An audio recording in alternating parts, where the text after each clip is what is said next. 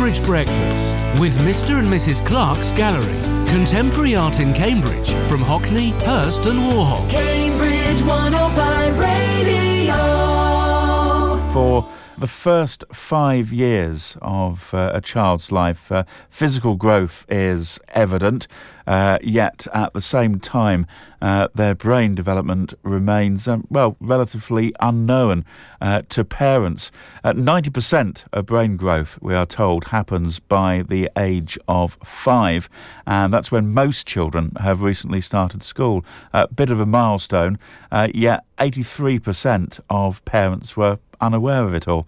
Uh, so, uh, with a third of children starting school without some basic skills, really, that they need there, uh, the Department for Education, alongside the Department of Health and Social Care, is launching its Little Moments Together campaign. And to uh, find out a little bit more about that, we're joined by the child psychologist Sam Wass. You'll, you'll know him from that wonderful uh, series from a few years back, The Secret Life of Four and Five Year Olds. Oh, was it? Okay. Uh, morning, Sam. good to speak to you again. Morning, Julian. Uh, good to speak to you again. Tell us, first of all, then, how this uh, Little Moments Together campaign is going to be working.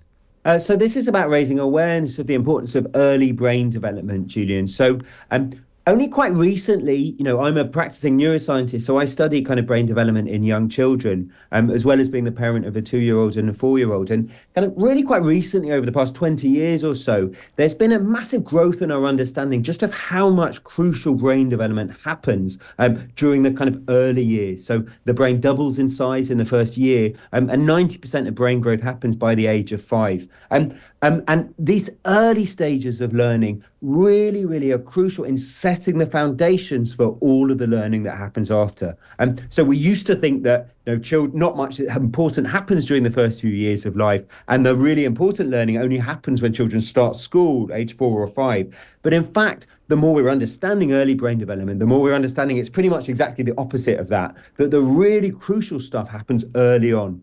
So that's what we're trying to raise awareness of with this Little Moments campaign, just how important kind of this early learning is, and also to share some evidence based tips for how we can be interacting with our children during this early years period in order to help their early brain connections to develop. This is this is interesting. My, my niece, who probably, if she was listening, which hopefully she, she's not, won't thank me for saying this, but I remember she's she's uh, 13 now. When she was, I, I think she must have been about two, three. I was pushing around a supermarket, and being me, of course, I gave her a complete commentary on what was happening in a sort of a bid to boost uh, language skills. And the um, mm. elderly lady came up to me and said, "Oh, yeah, you're doing exactly the right thing, dear."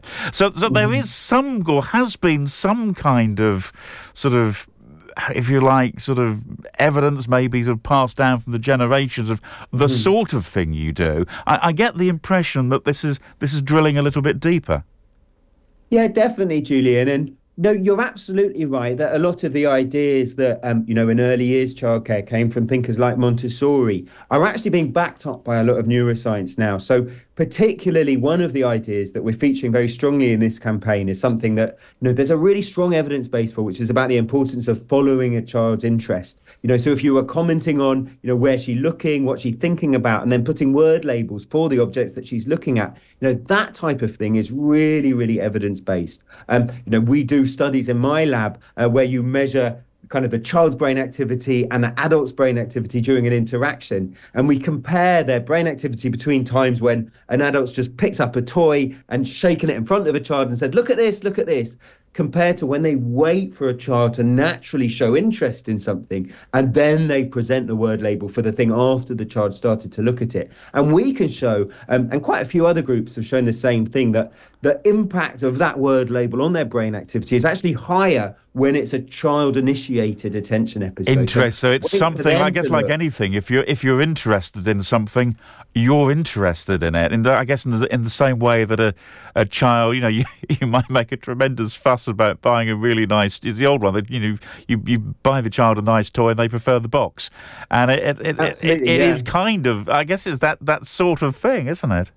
It's definitely, um, and it's also about waiting uh, for them, you know. So you, definitely don't need to be buying a lot of presents for young kids. You know, as you say, Julian, um, there's a reason why they're often more evidence interested in the box. You know, young children's brains are very messy and very inefficient. Uh, they're going through this process of building a lot of connections very rapidly. Um, and often it's the slow things and the simple things that benefit them most, particularly during early development. So often they do actually learn more from interacting with the box than they do from interacting with a much more complex and colorful toy that's inside it.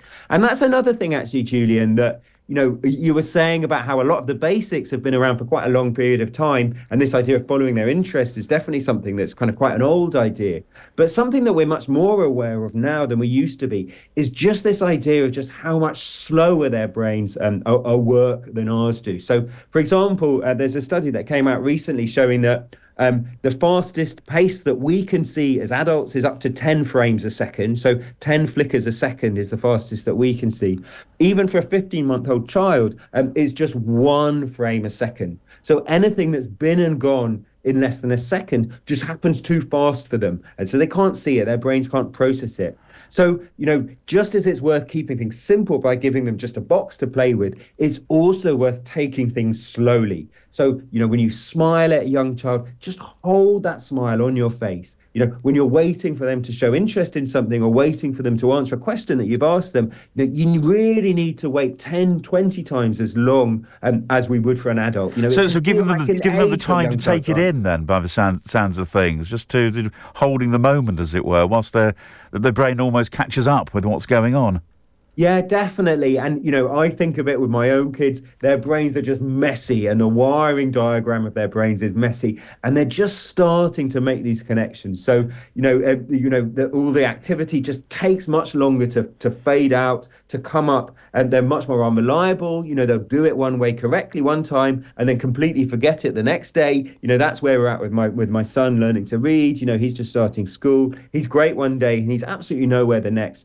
But all of these ideas, we're we're understanding now why it is uh, that children are like this. And we're really, really understanding just the importance of these stable and reliable and consistent kind of early interactions with caregivers in promoting this early brain development. Yeah. Sam, I'm intrigued because you, you, you mentioned you've got. Uh, two small children now, two and mm. four, which you, you wouldn't have had when you when you did the show. Um, I, am I'm wondering now if you're you're thinking you're looking at them and think, oh yes, we did the study a, a few months back in the lab. I wonder if they'll do that. Does, does that does that happen, or does that all go out the window when you're I'm when you're playing with your no. kids? No, we're doing. Um, I'm afraid my wife's always telling me off. I'm continually doing experiments with them um, I wonder what happens if I do that, and I wonder what happens if I do that, and that type of thing. Um, I, I, I, say about kind of being a stable, reliable, consistent dad, but I'm always trying out new things, and and, and my wife's always telling me off. So um, hopefully they won't come out of it too damaged. I'm sure. I'm sure they're in very good hands. Where where do where do people find out uh, information on, on on getting it exactly right? So there's loads more um, kind of evidence-based information about learning to talk, um, having everyday conversations with your kids, reading and nursery rhymes, sensory play, home activities, kind of making daily routines fun, that type of thing. Or just Google Start for Life. You'll go straight to the website from there, and loads and loads of really great resources will come up. That's great. Well, Sam, good to speak to you as always. Uh, thank, thanks very much indeed for telling us about that uh, Start for Life at Little Moments Together campaign. Thank you. Great. It's been a pleasure, Julian. Thanks. Cambridge Breakfast with Mr. and Mrs. Clark's Gallery. Contemporary art in Cambridge from Kusama, Emin, and Riley. Cambridge 105